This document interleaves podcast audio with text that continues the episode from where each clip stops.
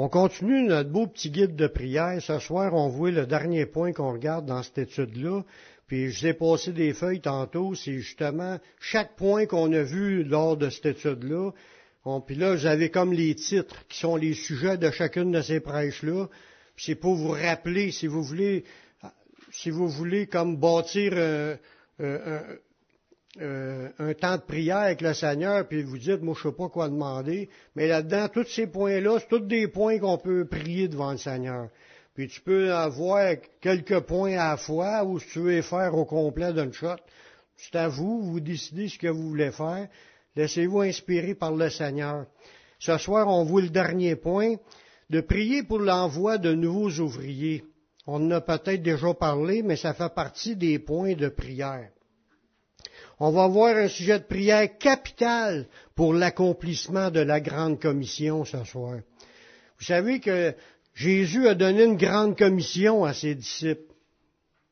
Allez par tout le monde prêcher la bonne nouvelle à toute la création. Là, ce que je vous, les versets que je vais vous sortir ce soir ne sont pas dans les feuilles. C'est juste le dernier point qui est écrit, c'est le titre de ce message-là. Seulement. Pour les versets, il faut suivre au tableau. Vous savez que la grande commission, le Seigneur il a dit, allez par tout le monde, puis prêchez la bonne nouvelle à toute la création.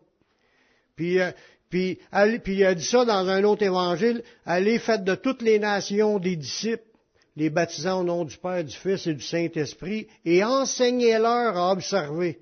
Fait que ça, c'est la grande commission donnée à l'Église.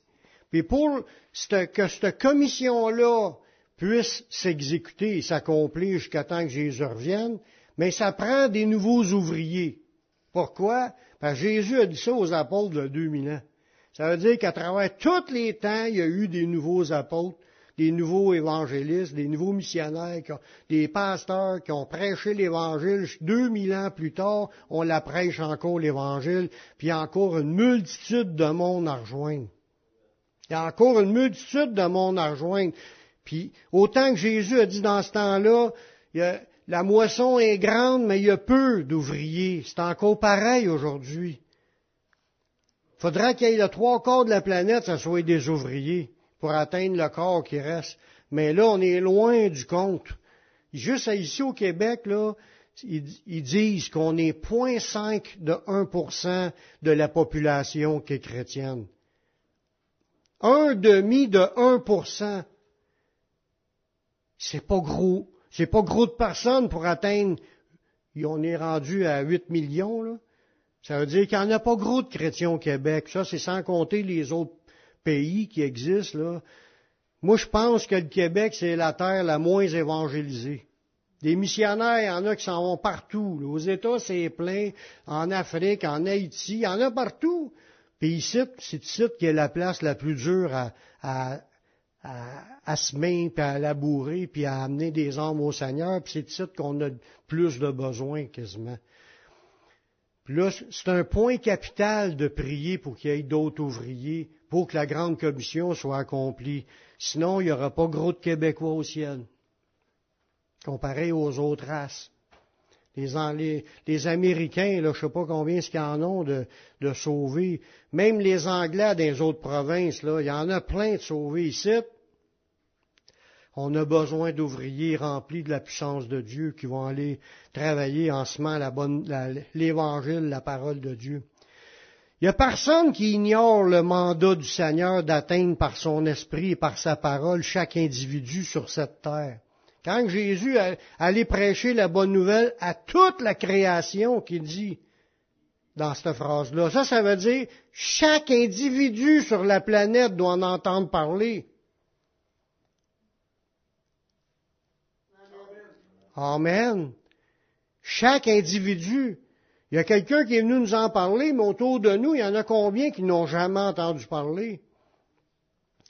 Comme c'est écrit dans 1 Timothée, on le ramène souvent, ce verset-là, Dieu veut que tous les hommes soient sauvés. Ça veut dire qu'on doit, on ne doit pas penser, ah oh, ben lui, je pense qu'il n'acceptera pas, j'y en parle pas. On ne le sait pas. On ne le sait pas. Il veut que tous les hommes soient sauvés et parviennent à la connaissance de la vérité. Ça prend quelqu'un qui a l'évangéliser. Comme Paul a dit aussi dans Romain, il dit, comment croiront-ils s'il n'y a personne qui prêche? Puis comment, comment qu'ils vont en entendre parler s'il n'y a personne qui prêche? comment croiront-ils s'il n'y a personne qui prêche? Comment ils vont en entendre parler s'ils n'ont pas envoyé? faut que les gens soient envoyés. faut qu'il y ait des gens qui se lèvent pour aller se mettre. Mais il en manque. Jésus lui-même, quand c'est Dieu fait homme, il n'avait pas l'intention d'entreprendre à lui seul la grande mission. Il comptait pas juste sur sa personne pour atteindre tout le monde sur la planète. Jésus a atteint certaines personnes, mais c'est pour ça que là, il a prié. Dans ce, dans verset-là, il a prié toute la nuit un coup pour choisir douze apôtres. Le sujet de ce soir, c'est prier pour de nouveaux ouvriers. Jésus ne voulait pas tout faire la job seul. Il, a prié pour qu'il y en ait d'autres qui s'ajoutent pour travailler. Dans Luc 6, le verset 12, il dit, en ce temps-là, Jésus se rendit sur la montagne pour prier. Il a passé toute la nuit à prier Dieu. Puis tant que le jour parut, il appela les, ses disciples et en choisit douze auxquels il donna le nom d'envoyés, d'apôtres. Parce qu'il avait l'intention de les envoyer évangéliser. Puis lorsque Jésus appelle quelqu'un, mais il donne aussi sa formation, puis en plus, il l'équipe pour son travail. C'est pour ça que Jésus, il a, dit dans la grande commission, allez, faites-le toutes les nations des disciples, puis il dit aussi, enseignez-leur à observer ce que je vous ai prescrit. Fait que la formation est nécessaire, que le monde comprenne c'est quoi le sujet biblique, puis comprenne c'est quoi le message qu'on doit aller porter, puis là, qu'ils partent, puis qu'ils vont évangéliser. C'est ce que Jésus a fait, il a pris soin des, douze, puis après ça, il y en a eu soixante-dix qui s'est ajouté, puis il allait évangéliser. Dans l'ampleur du travail, c'est là, il dit, il en a formé soixante-douze autres disciples pour aller en, en, son nom dans les villes où ce que lui-même devait aller. Fait que Jésus savait qu'il il, dit, j'aurais pas fini de, faire toutes les villes d'Israël que le Fils de l'homme va revenir. Fait que, il a envoyé 70 personnes deux à deux pour aller les endroits où il devait aller. C'est comme si chacun de nous, quand on est avec une autre personne, puis qu'on va évangéliser, c'est comme aller à un endroit où ce que Jésus il voudrait aller. Il y en a plein de places, juste ici dans Beauharnois, du monde, qu'on pourra faire du porte-à-porte, puis aller jaser avec eux autres. Comme font les témoins de Jéhovah. Puis là, il y en a qui vont dire, ah ben, font pas pour faire comme les témoins de Jéhovah, ils vont penser qu'on est des témoins de Jéhovah. Puis ça, c'est de valeur qu'on arrive à cette phrase-là. Vous savez pourquoi? Ça être le contraire, que les chrétiens sont en train d'évangéliser, puis qu'après ça, les témoins de Jéhovah décident d'imiter les chrétiens, parce que c'est à nous que ça a été donné, cette mission-là, d'aller évangéliser. C'est vrai. Puis là, c'est les témoins de Jéhovah qui y vont avec euh, le, le, le fausse doctrine. Ensuite, Jésus, après avoir envoyé les douze, là, il nous a donné ce sujet de prière-là dans Luc 10, le verset 2. Il leur dit, ça, il venait au verset 1 de dire qu'il envoyait les 72, puis au verset 2, il dit, il leur dit aux, aux 72 qui venaient de choisir, la moisson est grande, mais il y a peu d'ouvriers. Priez donc le maître de la moisson d'envoyer des ouvriers dans sa moisson. Ça, ça veut dire qu'il nous a donné ses épaules un sujet de prière. De prier pour qu'il y en ait d'autres qui se lèvent, d'autres qui s'ajoutent dans les églises, des gens qui vont être équipés avec un zèle pour l'évangélisation, pour aller répandre la bonne nouvelle, remplis de l'esprit avec les dons, puis euh, formés pour ça, puis sont envoyés par l'Église. À la fin de son ministère, Jésus organisa puis responsabilisa son Église en partageant sa vision en deux volets. Ça, c'est le verset que j'ai nommé tantôt. L'Église devait former des nouveaux disciples et les enseigner. Dans Matthieu 28, les versets 19, il dit, allez, faites de toutes les nations des disciples, les baptisant au nom du Père, du Fils et du Saint-Esprit, puis enseignez-leur à observer ce que je vous ai prescrit, puis voici, je suis avec vous tous les jours jusqu'à la fin du monde. Fait que Jésus, il accompagne ceux qui y vont. Autant pour la formation, Jésus accompagne, pour autant que pour ceux qui y vont, Jésus accompagne. C'est dans Marc, quand il dit ça, l'Église doit avoir une vision d'atteindre chaque créature avec le message de la bonne nouvelle. Mais on voit ça dans Marc au chapitre 16, le verset 15. Puis il leur dit, allez par tout le monde. Ça veut dire qu'il veut pas qu'on fasse d'exception, il veut qu'on en parle à tout le monde. Puis prêcher la bonne nouvelle à toute la création sauf les animaux, bien sûr, mais à tous les humains. Puis celui qui va croire qu'il va être baptisé va être sauvé, puis celui qui ne croira pas, il, sera condamné. Dans ses enseignements de l'apôtre Paul, il nous rappelle comment c'est urgent et important que nous prions afin qu'il y ait de nouveaux ouvriers dans sa moisson. C'est ça que j'en ai parlé un peu tantôt dans Romains 10, le verset 13. Car quiconque invoquera le nom du Seigneur sera sauvé. Il dit, il dit, celui qui croira, qui sera baptisé, sera sauvé, puis celui qui croira pas, il va être condamné. Puis là, il dit, car quiconque invoquera le nom du Seigneur sera sauvé. C'est, le message de la Bible. Comment donc invoqueront-ils en celui qui n'ont pas cru? Puis comment croiront-ils en celui qui n'ont pas entendu parler? Puis comment y en entendront-ils parler s'il n'y a personne qui prêche? Puis comment il y aura des prédicateurs s'ils ne sont pas envoyés? Selon ce qui est écrit, qu'ils sont beaux les pieds de ceux qui annoncent la paix, de ceux qui annoncent de bonnes nouvelles. Il dit, c'est impossible qu'ils puissent venir au salut s'ils n'ont jamais entendu parler. C'est ça qu'il est en train de dire. Puis il peut pas personne qui aille en parler s'ils ne sont pas envoyés. Puis pour être envoyé, ça passe formation dans l'Église, puis le go comme Barnabas et Paul, ils étaient dans l'Église en train de servir dans le ministère, puis le Saint-Esprit a dit, mettez-moi à part Barnabas et Saul pour le ministère à lequel je les appelle. Puis là, c'est là qu'ils sont partis dans l'évangélisation. C'est ça que ça prend, frères et sœurs. Une Église qui a une vision, puis qui prie pour avoir des nouveaux ouvriers, puis qui veut former des nouveaux ouvriers.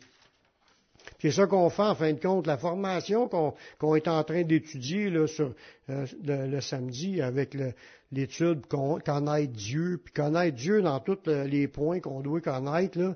Mais après ça, il va y avoir d'autres points qu'on va voir là-dedans. C'est une formation pour former du monde, pour qu'on comprenne ce qui est l'enseignement de la Bible qu'on doit aller rapporter. ça donne des réponses à donner aux gens. Voici comment Dieu répond aux prières pour la grande commission, dans Acte 13, à partir du verset 1. Ben, c'est encore le verset que je viens de vous mentionner. Il y avait dans l'église d'Antioche des, prophètes et des docteurs. Barnabas, Siméon, appelé Niger, Lucius de Cyrène, Manahem, qui avait été élevé avec Hérode, le tétraque, et Saul. Pendant qu'ils servaient le Seigneur dans leur ministère et qu'ils jeûnaient, le Saint-Esprit dit, mettez-moi à part Barnabas et Saul pour l'œuvre à laquelle je les ai appelés. Alors, après avoir jeûné et prié, ils leur imposèrent les mains, puis les laissèrent partir. Barnabas et Saul, envoyés par le Saint-Esprit, descendirent à Silucie, et de là, ils s'embarquèrent pour l'île de Chypre. Fait qu'on voit là-dedans encore comment Dieu procède. Ils sont dans l'Église déjà, c'est des serviteurs de Dieu. Ils apprennent à servir dans l'Église, selon l'appel que Dieu, les dons que chacun a. Puis après ça, le Saint-Esprit, il donne le go. Parce que c'est des gens formés, des gens qui sont en train de s'impliquer. Puis Dieu s'en charge d'autres, des, des ouvriers. Faut prier pour ça. Puis même des fois, là, dans nos prières, il faut dire, Envoie-moi, Seigneur. Guide-moi dans ce que je peux faire. Montre-moi ce que je dois faire. Chacun de nous on est appelé à parler de Jésus. Chacun de nous, on est appelé à parler de Jésus. Dans nos familles, nos amis, nos voisins, nos compagnons de travail, nos compatriotes. Partout ce qu'on passe, on traîne des pamphlets. J'en ai dans mon char, puis à chaque fois que je parle du Seigneur, je passe un pamphlet faut en parler partout ce qu'on passe. Sinon, ces gens-là, on les verra pas dans l'éternité. Ils vont être jetés dans les temps de feu, puis ils vont savoir quand même qu'il y avait un chrétien à côté de chez eux, puis ce chrétien-là n'a jamais osé aller lui dire. C'est comme si la maison se en feu l'autre bord, puis là, ils sont en train de dormir, puis moi, je le vois que le feu est pogné, puis je ne vais pas cogner, je dis, je veux pas les déranger. C'est vrai. Il faut aller cogner, puis lui crier, puis lui dire de se réveiller puis d'accepter Jésus parce qu'ils vont mourir dans le péché, puis ils pourront pas rentrer dans la vie éternelle. Ces âmes-là, c'est des âmes perdues. Puis Dieu veut les sauver, il veut que tous les hommes soient sauvés. Fait que je crois que Dieu appelle hommes et femmes à devenir évangélistes. Amen. C'est vrai. Tu n'apprends pas une grande formation non plus pour être évangéliste. Du moment que tu comprends le salut, puis tu as, vécu des affaires avec le Seigneur, mais tu peux raconter ce que Dieu a fait dans ta vie. Puis tu lui expliques de recevoir Jésus dans leur cœur pour qu'il puisse être pardonné, s'engager à le suivre, d'en faire son Seigneur pour être sauvé, pour avoir la vie éternelle. C'est pas grand-chose. Puis s'ils font la prière de repentance, mais c'est des âmes gagnées Seigneur. Merci Seigneur. Jusqu'où devons-nous continuer de prier pour qu'il y ait de nouveaux ouvriers? Combien de temps qu'il faut prier? Tant qu'on va être encore ici en, train de, que Dieu nous appelle à faire avancer son royaume, mais que l'enlèvement soit venu, on sera plus là, c'est plus notre responsabilité. En attendant, c'est notre responsabilité. On doit prier pour qu'il y ait des nouveaux ouvriers puis y aller aussi quand on, en a l'occasion. Dans Tite 1, 5, lui, dans ce passage-là, il nous en donne un, un, temps quand est-ce qu'on pourra commencer à y penser d'arrêter, puis même encore, c'est pas le cas, mais il y a quand même une idée là-dedans. Paul il a dit à, à Tite, je t'ai laissé en Crète afin que tu mettes en ordre ce qui reste à régler et que, selon mes instructions, tu établisses des anciens dans chaque ville. Ce qui serait le plus hot, qu'il y ait au moins une église dans chaque ville avec des anciens là-dedans, puis du monde qui travaille dans le, au moins un, une église. Ça serait super de voir l'ensemble des, combien est-ce qu'il y en a d'églises dans toutes les, les villes et les villages autour? on, voit des églises fermées. Puis il y a des places qui n'ont pas du tout, des, ou des églises d'idolâtres qui n'ont pas rapport avec ce qu'on prêche, mais des églises avec des vrais chrétiens, des vrais gens sauvés qui marchent remplis de l'esprit, tout ça, il faudra qu'il y en ait dans chaque ville. Amen que Dieu il réponde à nos prières, puis qu'il y ait des ouvriers qui travaillent dans chaque ville, dans chaque village, puis des hommes qui sont sauvés. Amen.